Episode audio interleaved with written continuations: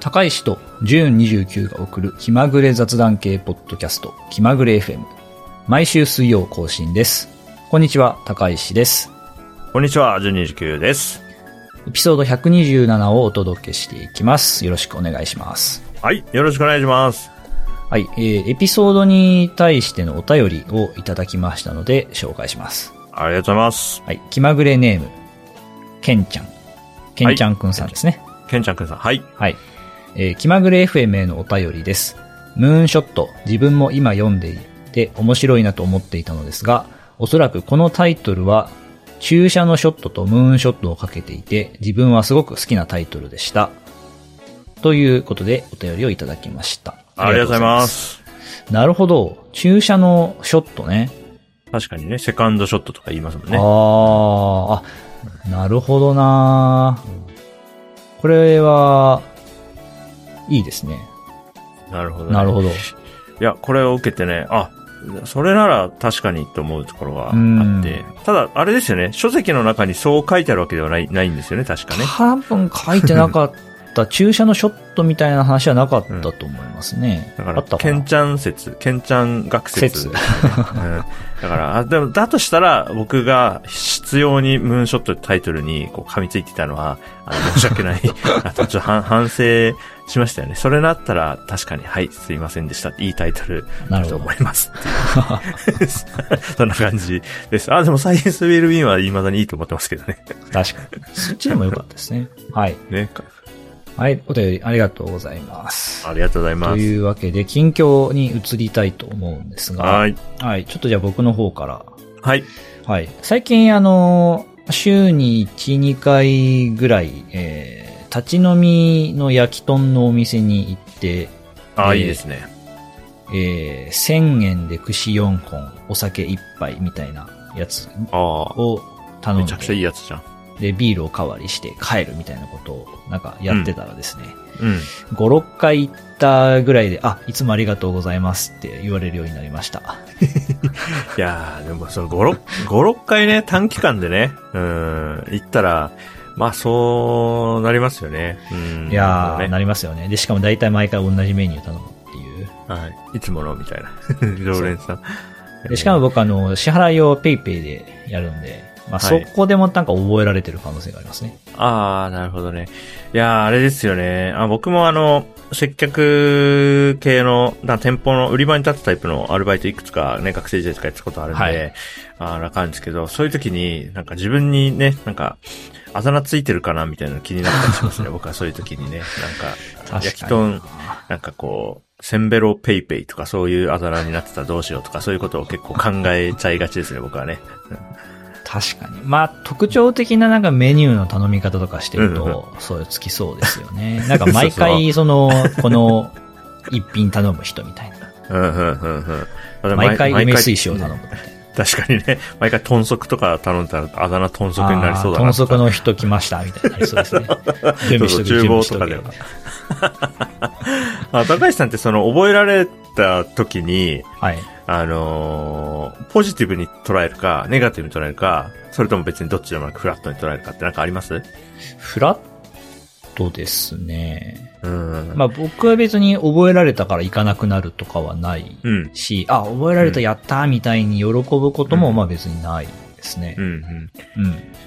僕ね、いくつかパターンあって、なんかね、過剰なサービスが始まるとね、なんかその店行けなくなるんですよね、僕ね。あー、なるほどね。なんか、別に普通にお金払って、なんていうか、フェフェアでいた、いた、いたらよくて、まあ挨拶、あ、こんにちはとか、世間話が始まるとかは全然ポジティブなんですけど、うん前に言ってた子はねなんかね、無料でドリンクとかつけてくれるようになっちゃったお店があって、なんかね、罰が悪くてね、け結果的にあんまり行けなくなっちゃったんですよね。あれなんか残念でしたね。そこまでされるとちょっとなんか、うん過剰サービスな気がしますね。僕もそうそう昔そういうのあったん、ありましたね。あの、近所、はいはいは家の近所の居酒屋にはい。通ってたら、まあ、覚えられて、いで、まあ、店主の人が夫婦でやってて、結構年、年配の方で、なるほど。でなんか行なるほってたら、梨とかなんかくれるようになったんですよね。ど あ、もうご近所さんの付き合いみたいにそうそ。う売り物のドリリンクをサービスとかではなくって、なんか、あ梨あるから持ってきなみたいな。ああ、なるほど、なるほど。そういう感じの、あの、サービスを受ける、はいはい受けたことはあります。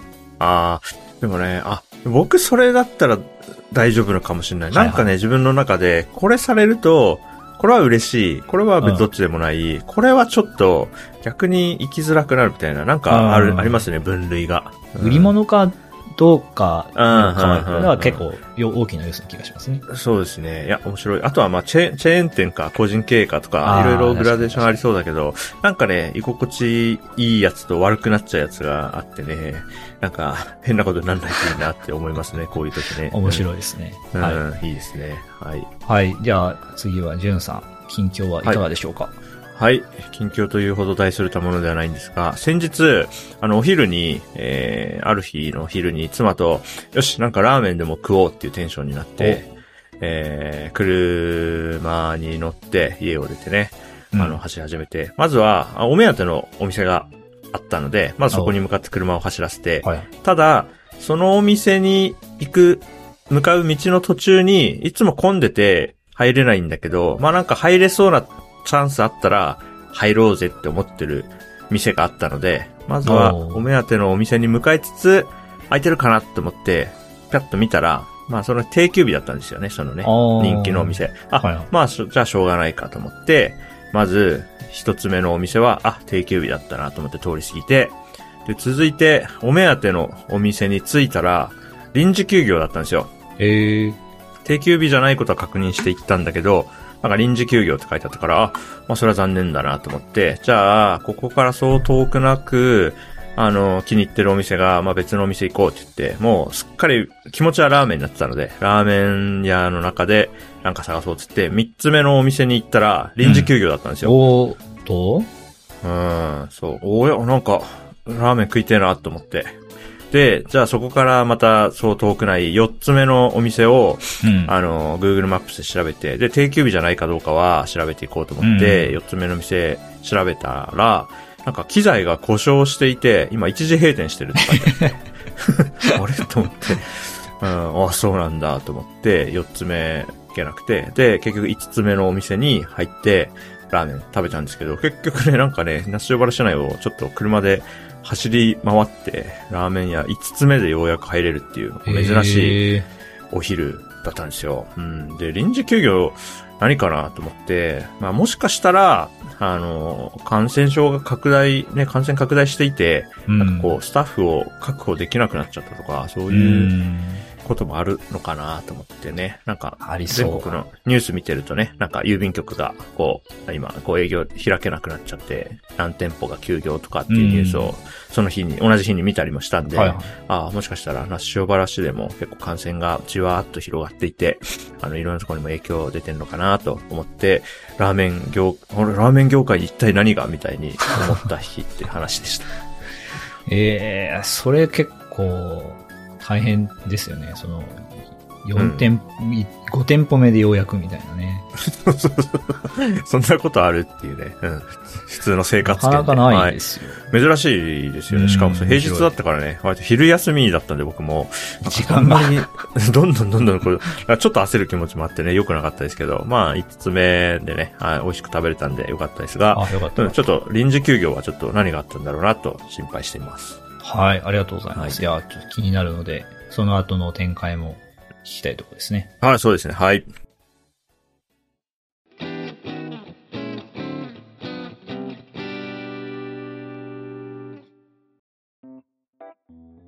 えー今日はね、えーまあ、健康の話なのか何なのかわかんないんですけど、まあ、僕のそのボディメイクの話をちょっとしようかなと思っております。お、続報だ。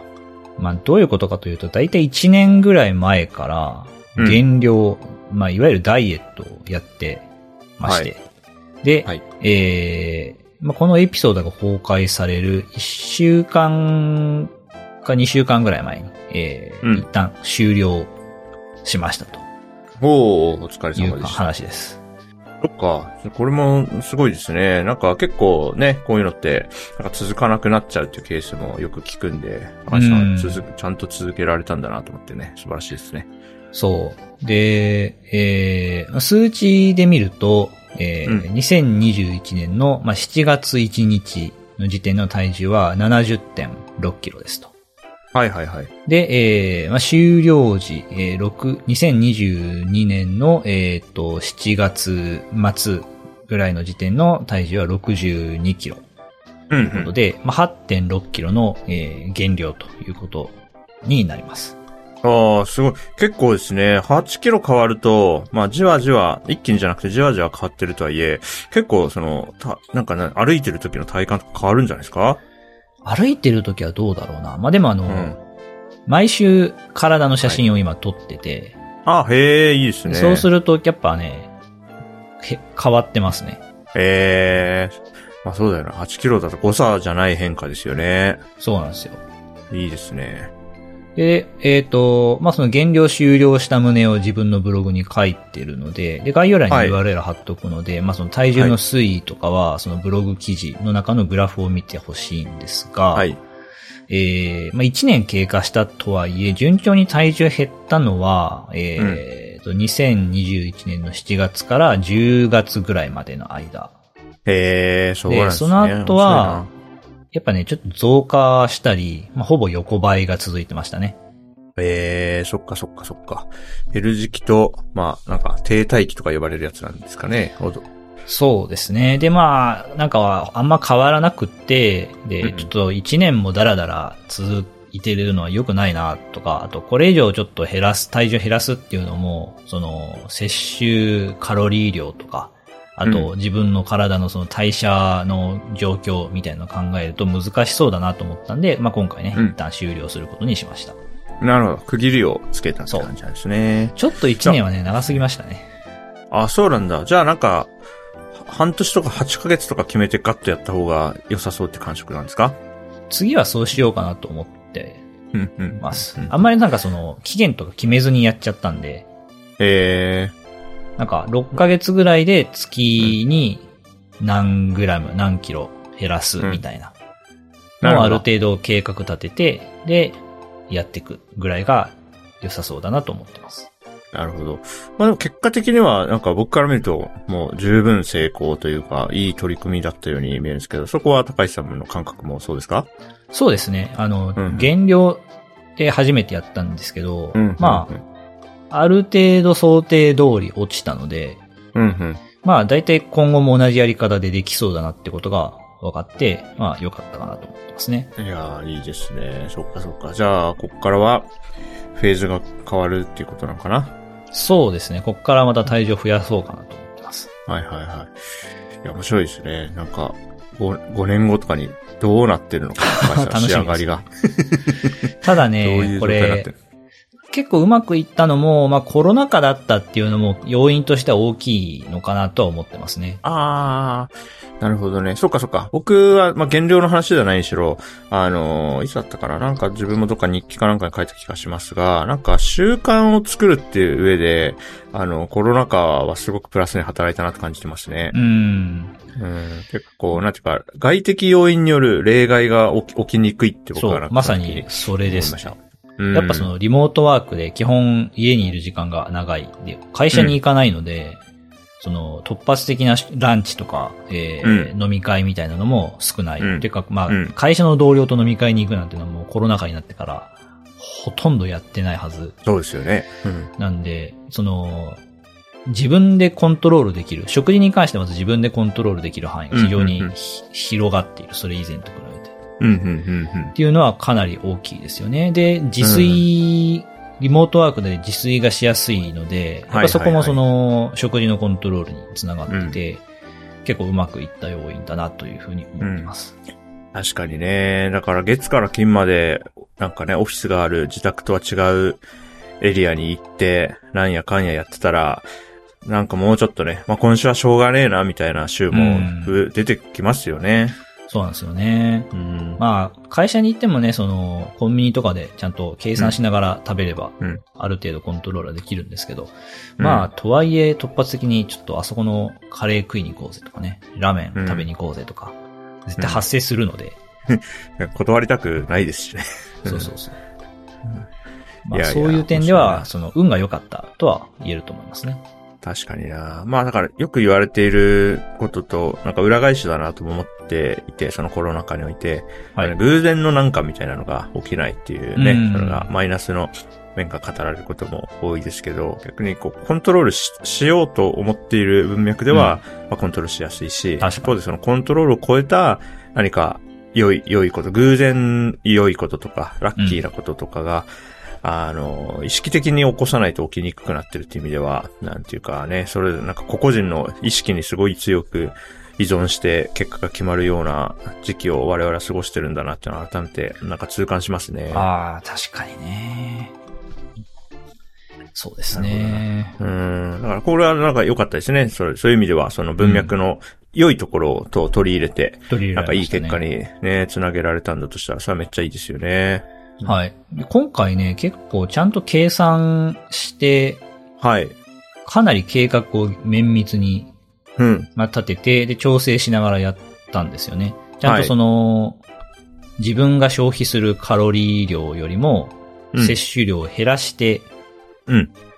で、そうすると、その、摂取、減らしたカロリーの数字によって、だいたい体重がどのくらい落ちるっていうのは計算できるので、はい。じゃあ、それで、それによってその予定、計画の線も引けると。はい。で、それを、それとその実際の体重を比較しながら食事の状況とか管理はい。して、で、結果的に減ったので、はい。まあ割となんかちゃんとやれば減るなっていうのが体感できたっていうのはすごい成果としては良かったですね。面白いですね。だからまた人生のどっかのタイミングで同様の取り組みしようと思っても、ね、なんか一回うまくいってるやり方あるっていうのは、補助線としてすごい心強いですね。そうですね。あ、というか、こっからまあ半年ぐらい増量するんですけど、その後多分また減量しますね。なるほど。あ、じゃあ、今後はなんか半年周期ぐらいになるんですかね、大体。なんかそれぐらいがペースとしてはいいかなっていうふうに感じてます。面白いな。このなんか、僕全然その科学的なダイエットとかやったことないんで、あの、全然し前知識がないんですけど、はい。その、順調に減っていく時期と横ばいの時期が、こうグラフを見るとね、フェーズが2つあるように見えるんですけそど、なんか、この時期の違いって何なんですか？うーん、違い何なんだろうなうん。なんか、同じことやってたら同じグラフの傾きになるって、なんか、まあ、まずは最初にそうはいいうはい仮説を持つなと思うんですけど、減らなくなる時期っていうのは、その、活動が同じなのに、体側の状態が変わるってことなんですかね。基本的に定説としてはそれですね。その、代謝が下がって、その同じあ代謝？カロあ、えっ、と、同じ、その体を維持するとか、同じ運動をするっていう風なうん。ことをしてても、その使うカロリーが減っていくうん、うん、うん。ので、その体重も減りづらくなる。へえ、そっか。なるほど。代謝そ、確かにあるか、概念。そのなるほどな摂取量が減るんで、それに合わせてはい体がこう、順応していくっていう感じですね。じゃあ燃費は良くなってるってことなんですかね、それは。つまりああ、そういうことになると思いますね。ねだって、あの、同じインプットで、あの、アウトプットがね、なんていうの？だから消耗が減ってるってことだから、うん。車とかで言うと、ね、燃費が上がってるってことですよね。まあでも、体の動きがなんかこう鈍くなったりしそうですけどね。そっか、確かにね。そうだよな。無、無使から有が生まれるわけじゃないから。わなくなるんで。そっか、そっか。確かにな。ああ、面白いそう。な。なんで一旦どっかでその停滞はするのと、あとうん体重が減っているので、そのうん同じだけ食べてたら、まあ、どっかで減らなくはなりますよね。ああ、あ、確かに。そっか。だから、そっかそっか。よ使う量が減るんだもんな。確かに言われてみればそうだ。なので、その定期的にその見直して、今の体重だったら、えー、これぐらいのカロリー摂取しないといけない。みたいなのをこう都度計算して、アップデートしていくみたいなのが必要ですね。言われてみれば、そうですね。なんかあんまり考えたことがないから分かってなかったな。なるほどな。面白いっすね。で、僕が今回62キロ前後ぐらいでもうその、去年の10月以降ほぼ停滞してたんですけど、はい。やっぱその、代謝が下がったとか、うん。あるし、あと、そっからさらにそのカロリー下げようとするときついんですよね。あー純粋にその食事量。がきつい。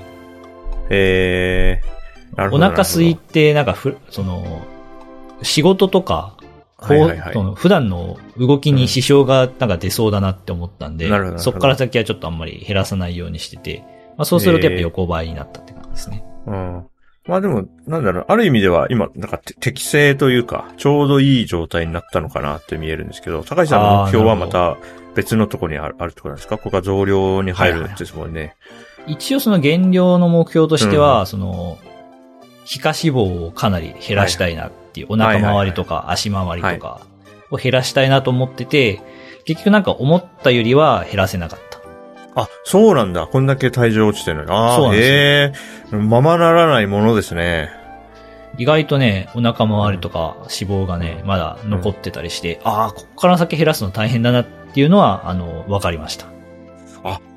なるほど。あ、なんか見え方が変わってきたわ。そう考えると。そっか、大、大変ですね。理想の状態に意外と難い。しいですよね。うん、そっか。ただ僕から見ると高橋さんけ健康的に見えてたから、なんか、なんか今回のを経て、あさらに健康になったんだな、ぐらいの気持ちで見てましたわ。ああ。うん。まあ、あの減量始める前に比べるとだいぶ減ってはいるんですけどね。その、うんうんうんうんお腹周りとか。まあ、それでもなんか、その、もうちょっと、その、うん。減らすというトライをしてみたいって感じですね。